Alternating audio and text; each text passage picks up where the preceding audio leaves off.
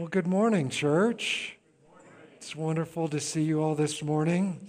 For those who are guests this morning, my name is Mike, and uh, I have the privilege to serve as pastor here, and it is a great joy and privilege.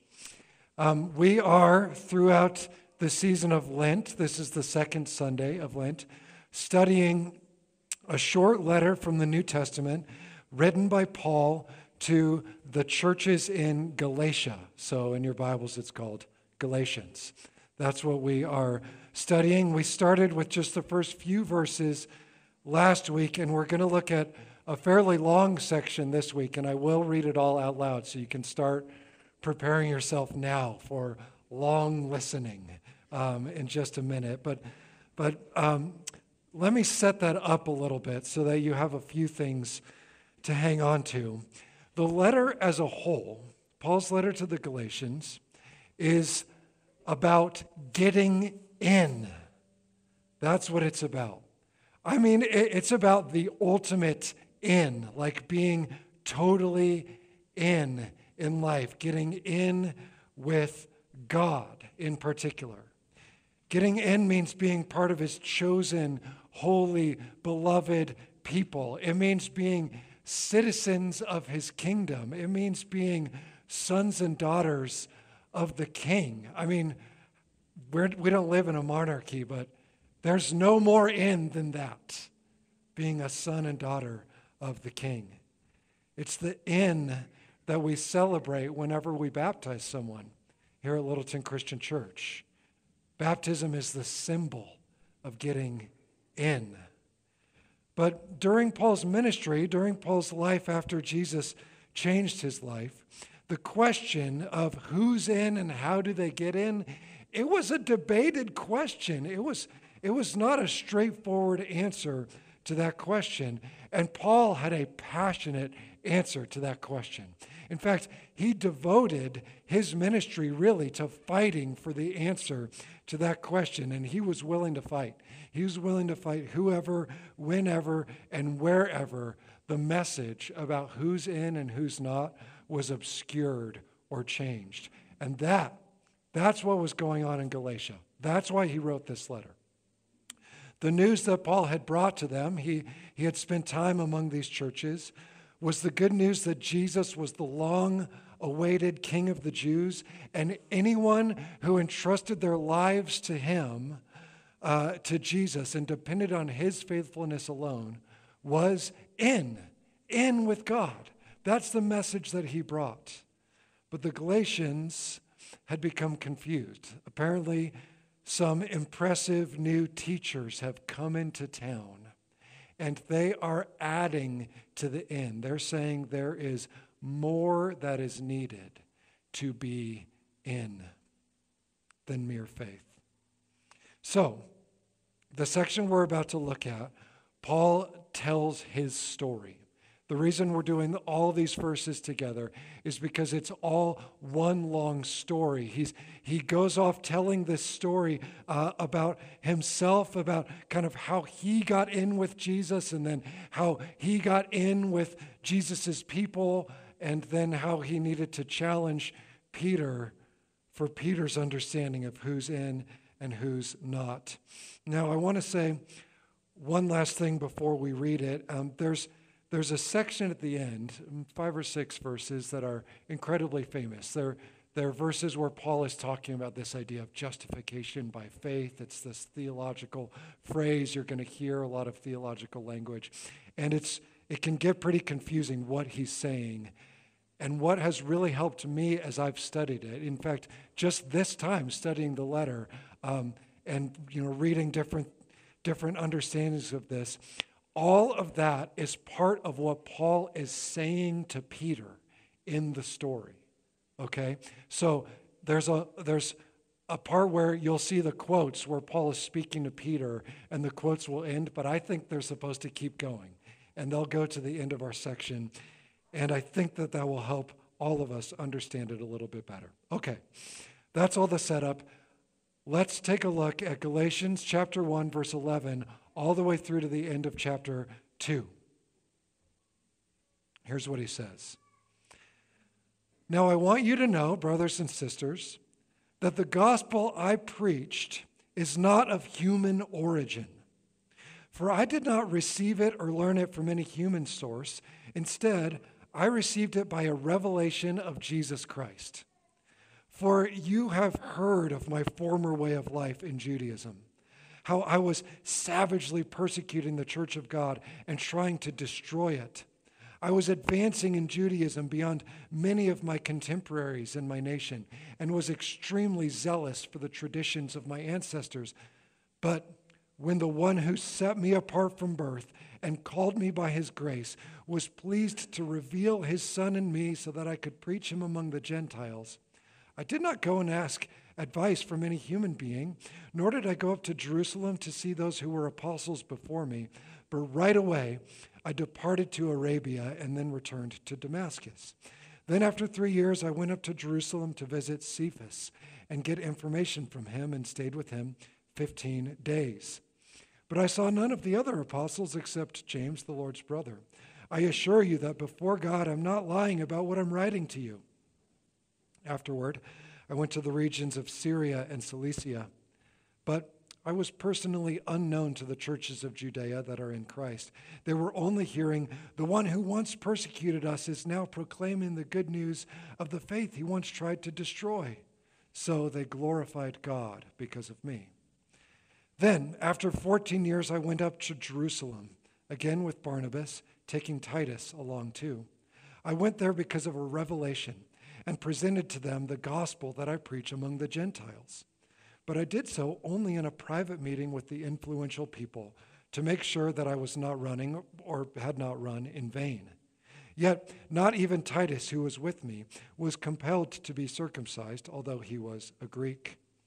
Now, this matter arose because of the false brothers with false pretenses who slipped in unnoticed to spy on our freedom that we have in Christ Jesus to make us slaves. But we did not surrender to them even for a moment in order that the truth of the gospel would remain with you.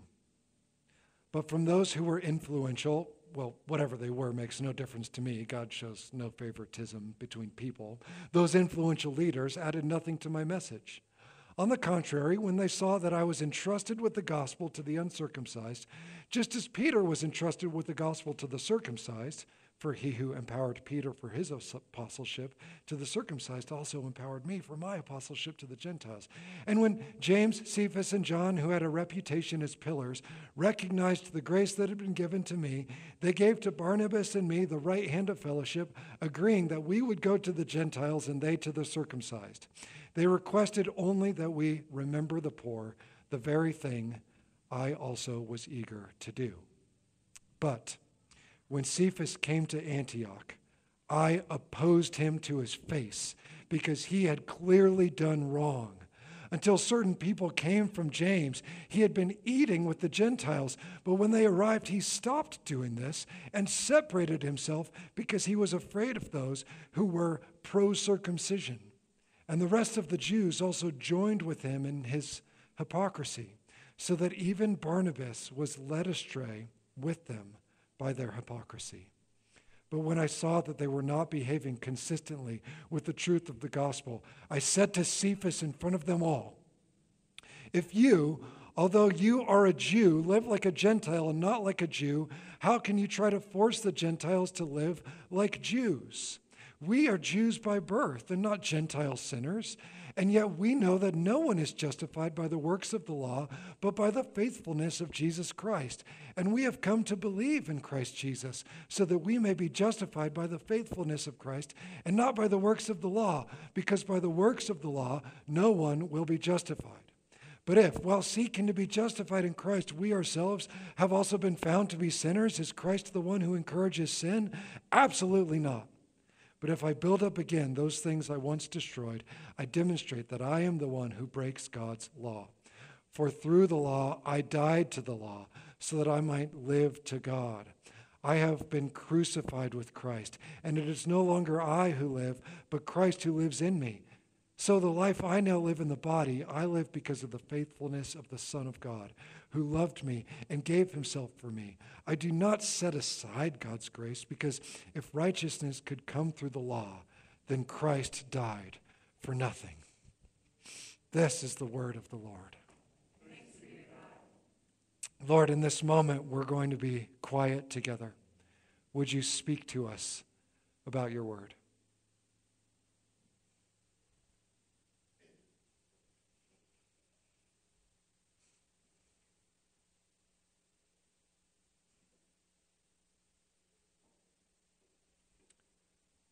Lord, as we consider this long story that Paul tells the Galatians, I ask that you would do the same thing in us that you intended to do in them.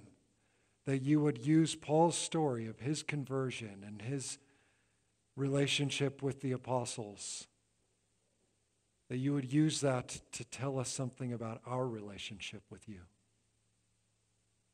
So have your way in the preaching of the word. In Jesus' name, amen. Amen. Well, I, you had no choice, but thank you for listening to quite a long bit of scripture. Um, and I know Paul gets into the weeds there and some of the details. He kind of, he's like a preacher telling his story, you know. It, he gets going and can't stop himself. Um, and, and so we've been sharing it with Jesus' followers ever since. Um, to understand what's going on here, I want to take you back to one of the worst places in the world. A place many, you, many of you have been, and a place in different ways that all of you have experienced. I am talking about the middle school cafeteria. The middle school cafeteria. Now, I went to a school here in town, Campus Middle School. It's a large middle school, Cherry Creek High School, even larger. Um, so the, the cafeteria was a giant room. I haven't been there since, thank God. And, um, and so it's probably smaller in reality than in my memory. But in my memory, it's this huge cavernous space with a hundred tables, you know, and, and you, you go through, you start in the hallway, you get your tray, you go through the line and get your food, and then you come out into this big, you know, jungle. And you can see the tables, you know, and the, the kids are, are starting to fill the tables. And not all of you are like me, and this is such a gift for you. I'm so happy. But those of you who are like me, there's a thing happening in your mind as you're looking around at who's at what table. You're thinking both, where do I, where do I belong? Where do I get to sit? And you're also thinking, how can I, how could I get in with that table? Like that's the place to be. That's where all the other kids want to be. This is the great sorting of humanity in a post Eden world. We are ranking ourselves constantly. And friends, it still happens. I mean, three times a year, Stephen and I go to a, a denominational meeting called Presbytery. And we have a meal, you know, throughout the day at Presbytery. And you get your food, and there's a bunch of tables, and you figure out where the cool kids are sitting. And you try to sit with them. Brandon doesn't. No, okay. so that, I mean, this, it, it, this is a ridiculous thing that we do. Now, some of you might be thinking, that's just how it was in the 90s. Well, let me tell you, I observed it this week. That's when I was in middle school, by the way, the early 90s. Um, I observed it this week.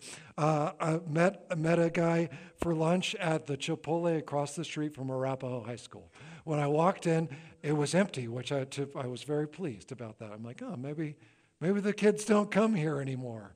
Um, but a few minutes after we sat down with our burritos in a very peaceful setting, you know, the hounds were released. I mean, it was unbelievable. Like, this place was breaking fire code in four different ways. And so, like any fast food restaurant, there's, you know, a bench and then tables bolted to the ground, you know, two tops and four tops, you know, with little gaps in between them. My friend and I are sitting at a two top, and there's, there's a wall and a four top next to us.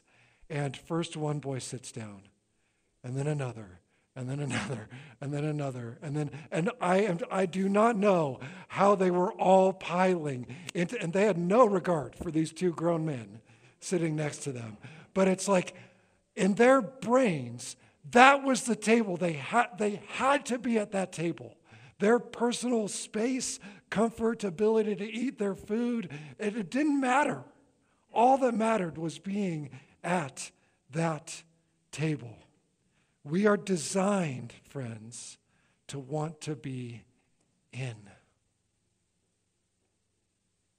And these new teachers in Galatia have come announcing to the Galatians, particularly the Gentiles, which is most of the Galatians, the non Jews, that they're not as in as they thought they were. They're not. And Paul starts hinting at the thing that they're saying. They are saying to the Galatians, especially the Galatian men, you're not in until you're circumcised. And in the first century, you know, before modern medicine, that's a significant thing to say to a grown man. And so, to make his point, Paul, instead of, you know, he's pretty upset at the Galatians, and we looked at that last week. And we, when we get to chapter three, he's going to be talking directly to them again. And chapter three is going to start with the line, You foolish Galatians, who has bewitched you? So he's, he's upset.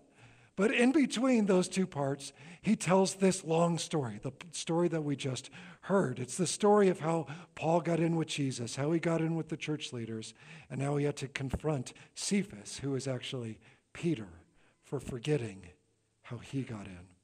So, what does he say here? I, I know it was long, so I'll just kind of summarize it for you. Paul sets the tone out of the gates about how he got in with Jesus. He says, The gospel that I've been preaching to you, that I preached to you, it was not of, of human origins, it was not in accordance with human norms. He's saying, in other words, it wasn't because I was impressive. I didn't get recruited into some movement. No, that's not what happened to me. The key word for Paul throughout this story is the word revelation. He uses the word revelation a couple times.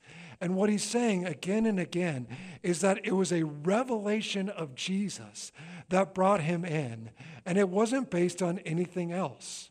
You know, if you're looking at a Bible, verses 13 and 14 are really interesting. That's where Paul tells two parts of his story. He says, You know, I was savagely persecuting you people. I was savagely persecuting the, the followers of Jesus. So he tells that part of his story. And he says, also, by the way, as a Jew, I was more advanced than any than most other Jews. I was better at Judaism. I, I was, I was a, a great teacher, I was an influencer. I had advanced far beyond many of my peers. He, he lists these two things. He was murdering God's people here, and he was a really impressive member of God's people over here. And why does he say that back to back? So that in verse 15, he can say that had nothing to do with why Jesus called him. Jesus set me apart and called me by his grace. That's what he says in verse 15. It was given without regard to Paul's badness or his impressiveness.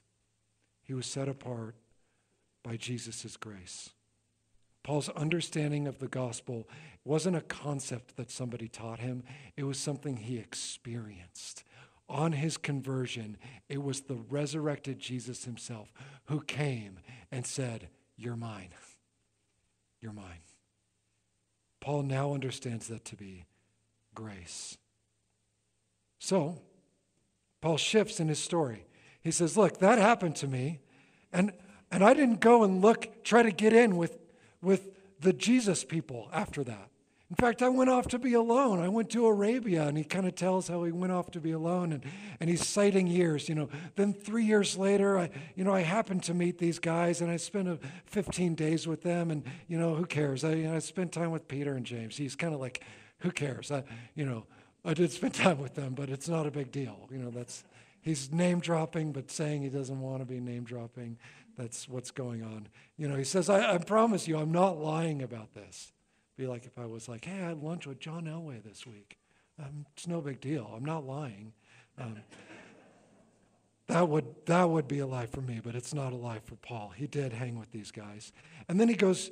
Then, then he says he goes back. He goes back, and, and now, after 15 years, he's presenting himself, for 14 years, presenting himself to the church leaders. And why is he doing this? Is he doing it because he, all right, he finally realizes he needs to be in, he needs their stamp of approval? No. The same key word comes up in chapter 2, verse 2. I went there because of a revelation and presented to them the gospel that I preach among the Gentiles. In other words, he's saying, I didn't care, but God told me I needed to go and, and connect with these guys and unify with them. Make sure our, the message lines up.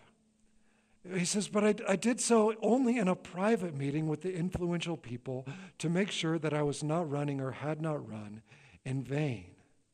That's what he says. The word revelation matters so much. It's God who led him back to Jerusalem. He's trying to unify the message about Jesus. And the, he's probably referring to a story you could read more of. It's in Acts chapter 15. There's this big debate where Paul and a whole bunch of people come to Jerusalem and they're trying to figure out this very question How did the Gentiles get in? Jesus is the Jewish Messiah. Do the Gentiles need to become fully Jews in order to follow Jesus or not? That's a huge question. And it involves all sorts of implications, especially for the Gentiles. But it involves huge implications for the Jews too. You know why? Because they don't sit at the same table in the cafeteria. There's the Jew table and there's the Gentile table. And they don't sit together. And in fact, they think the nerds are at the other table. They think it's gross to sit at the other table. So Paul goes, he tells them his message, he gives them some evidence, and they say, Yeah, that's right. You've got the story about Jesus right. You've got the way we get in with Jesus correct. They affirm his message. They say, Keep going, keep communicating to the non Jews, and Peter and James and the others will keep communicating to the Jews, and the message will spread. It gets affirmed. I, I love. Uh, chapter 2, verse 6, he, he's like, did, you saw it. There's these parentheses, you know, because translators are trying to figure out what to do. He's like, so I'm talking to these influential people. Not that it matters that they were influential. I don't care. God doesn't care. Nobody cares. Um, but you know, they, I did the influential people I did talk to. You know, it's like, whoo, okay. He's trying to make a point, though. Honestly, he's trying to say, even though I kind of have to rank people to tell you this story, the point of this story is that we can't rank people. That's what he's trying to say. In fact, when these influential people, James, Cephas, and John, who had a reputation as pillars, when they recognized the grace that had been given to me, they gave to Barnabas and me the right hand of fellowship. In other words, that's how he got in. He got in not because he impressed them, but because they recognized that God was doing something and had chosen Paul for a specific mission. His point again and again is the whole thing is grace. Getting in is grace. The message is grace. The ability to communicate it is grace. I wish I wish I were like Paul. So, some of you are, are like him. Some of you, when I told that story about the tables, that just didn't resonate for you at all. You, you, you've never thought about who the cool kids are, who not. You, you, you know who your friends are. You, you make new friends. You're not ranking people. I don't know how you do that. I, that is honestly a better way to live. That is a better way to live. I don't live like that. For some reason, I always have a list in my head. It's such a twisted, it's not even a true list, but it's a list of who's who. It's, it's faded, you know, it's faded as I've gotten older. Thank God it's fading. But my heart's still, you know, here we are. We're at Littleton Christian Church. I've been the pastor of this church since I was three. And um, And, it, you know, for so many years, when someone new walked in the door, I felt all this like desperation and pressure.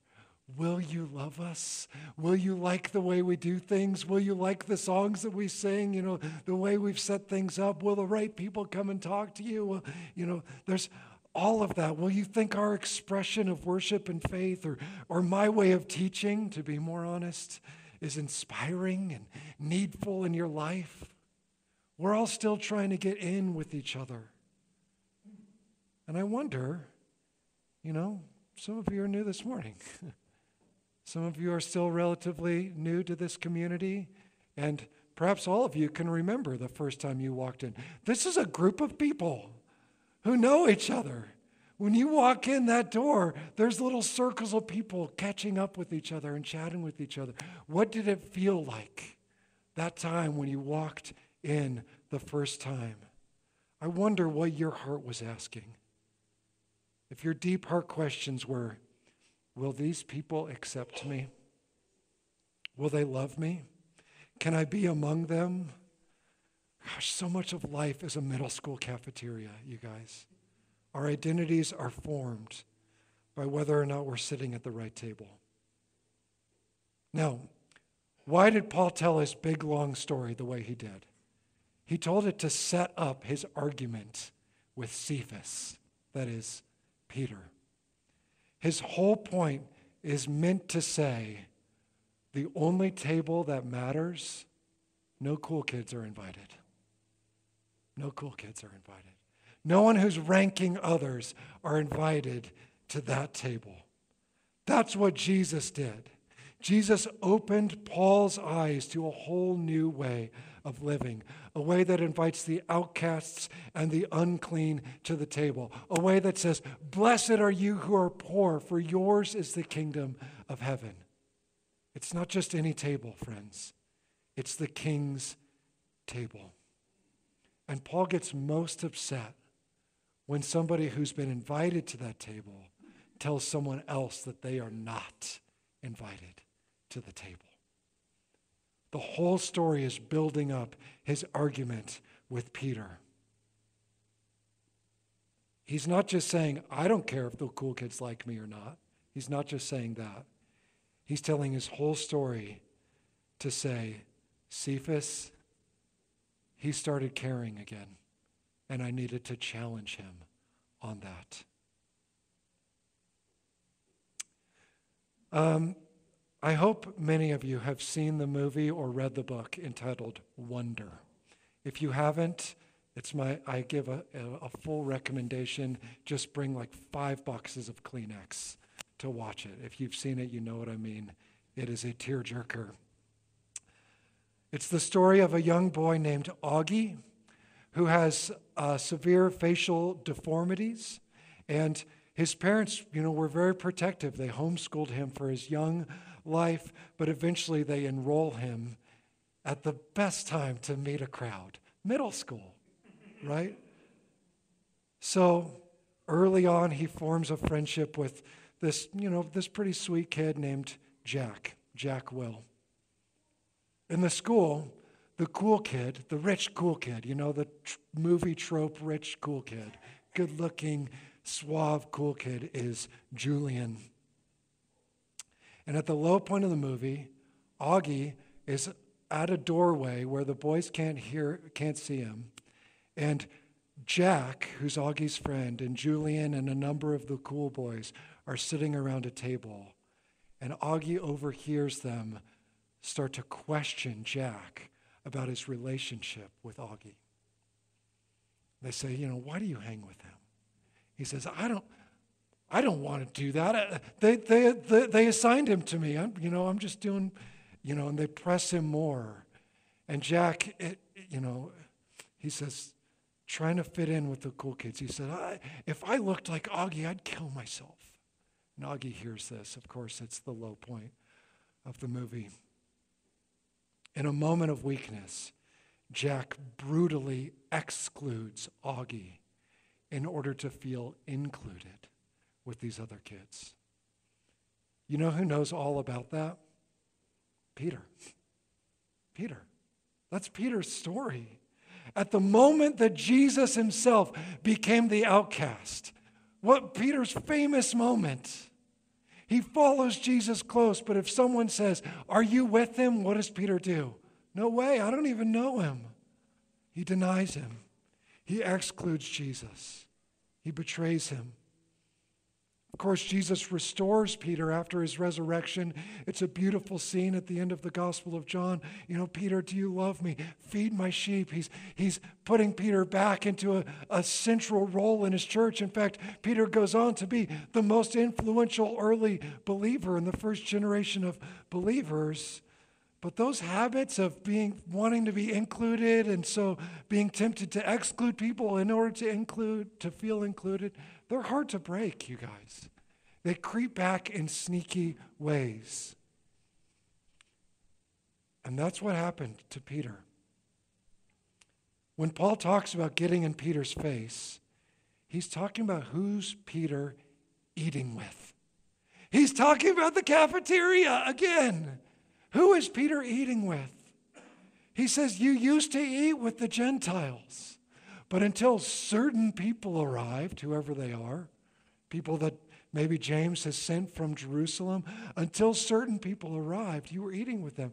And when they arrived, you excluded them, you kicked them out of the table. Now, what does eating with them really imply? It doesn't just mean that Peter is meeting them for lunch at the local Chipotle. No. The Jews and Gentiles, they, they didn't just eat with each other, like I said. They had social and spiritual reasons for thinking they would be defiled if they sat down at the same table with each other. But Peter eating with them is saying, We are one. It's a huge deal. I mean, the whole story of how Peter decided to start eating with them is told in the, in the book of Acts. It's in chapter 10. I mean, God has to go to great lengths to convince Peter to do this. He gives him a vision of unclean animals, and he's told to eat these unclean animals. And, and it's confusing, and Peter's trying to show God how impressive he is and, and says, No, I won't do it. He's like arguing with the vision. You know, it's a strange story. But then right after that, Peter meets a Gentile who wants to know about Jesus.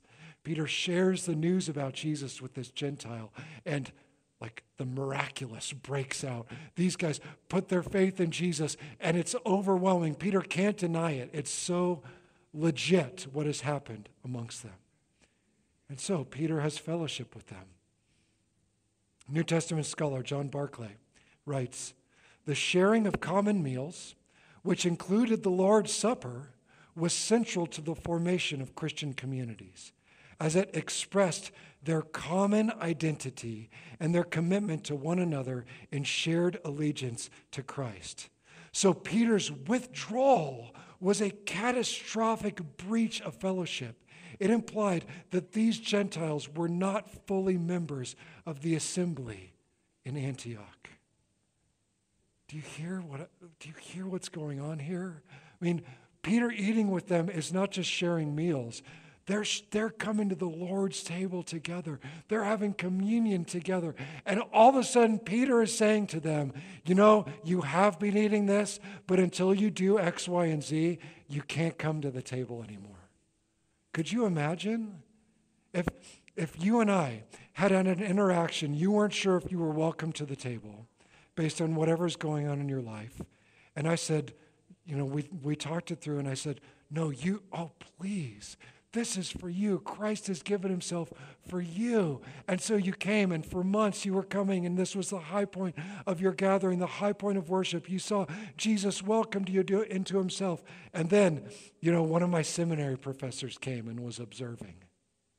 And while he's observing, I realized, ooh, he's not going to think it's okay that, you know, that I let Amy come to the table. And so I say, hey, you can't come today. Could you imagine the impact that that would have on Amy? Could you the, the confusion that would be going on? Peter is unquestionably the most influential of Jesus' followers at this point. And so, the, uh, like I said, the whole end of this thing is a speech that Paul makes to Peter. And in the middle of the speech, he asks a, a, question that's it's phrased awkwardly. It's hard to translate from the Greek to the English. He, he asks Peter if, while seeking to be justified in Christ, we ourselves have also been found to be sinners, is Christ the one who encourages sin? Now, what is he talking about here? He's not saying, he's not, in other places, Paul talks about how big grace is and how, you know, grace is so radical that, that it's, you know, it's, uh, sometimes it's tempting to think, well, if I sin more, I'll feel more grace. That's what Romans gets into. But that's not what he's saying here. Here's what he's saying here. He's saying, when he says, we ourselves have also been found to be sinners, he's saying that sometimes when we trust in Christ and when we live with Christ and live amongst his people, there are others, especially those who are very legalistic in the Jewish community, who will say, You are living like a sinner. You are acting like a sinner. How could you eat with those people? If in seeking to be justified, if in seeking to be right with God, we are perceived as sinners, Paul says, does that, does that mean Jesus is endorsing sin? No. It means we've got to understand what Jesus is doing more deeply. He's not talking about him and Peter continuing to actually sin. He's saying that when they eat with Gentiles, some people are going to call them sinners. And that's okay. Like he did to Jesus many years before, Peter denied the Gentiles.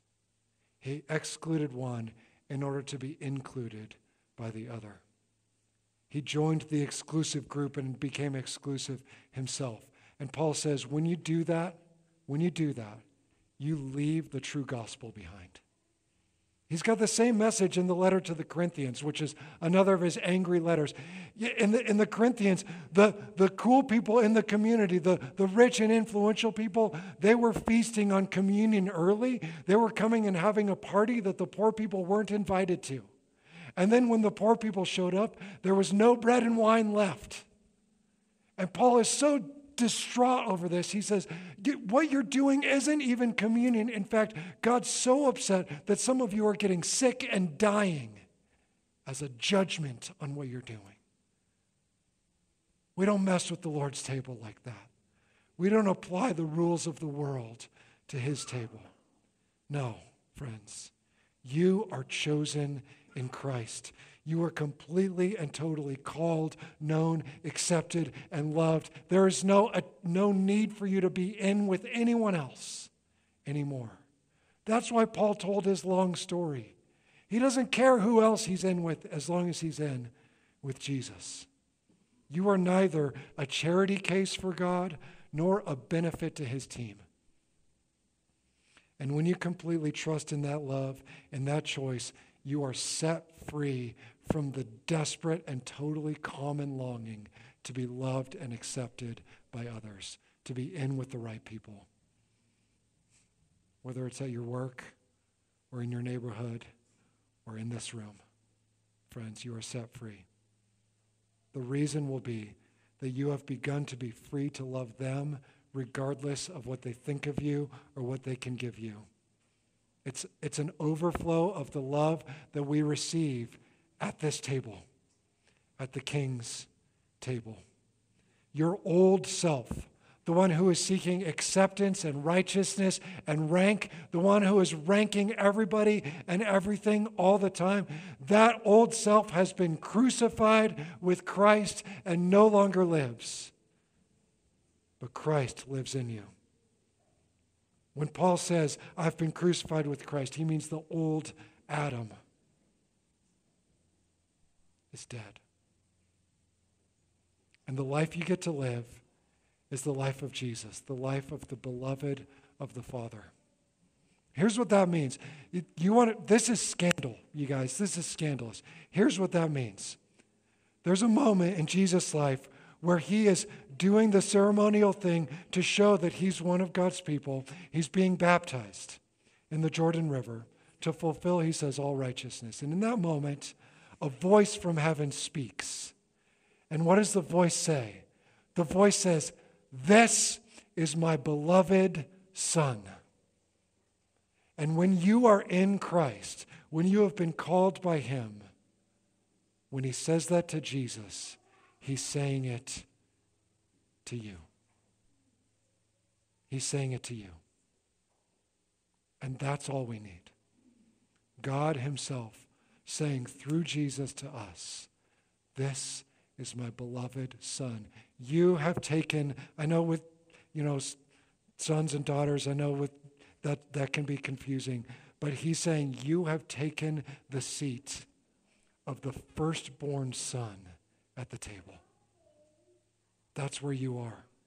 And when you come to this table, that's the honor you receive. Friends, in this middle school cafeteria, there's only one table, and the coolest kid is Jesus himself. And he's invited all of you to it. Let's pray.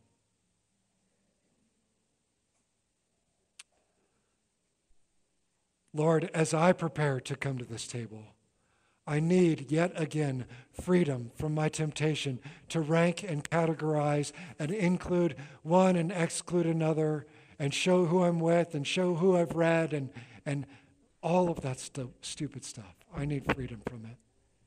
And so, Lord, I repent. I lay that before you. I need Paul to get in my face just as he got in Peter's face. And Lord, maybe some in this room do too. Lord, forgive us for ranking. Forgive us for ranking ourselves above others, for thinking that because of our job or our education or our family or whatever, we're better than someone else. Oh, have mercy on us, God. Kill off the old Adam in us and let us be part of your new and free community. In Jesus' name, amen.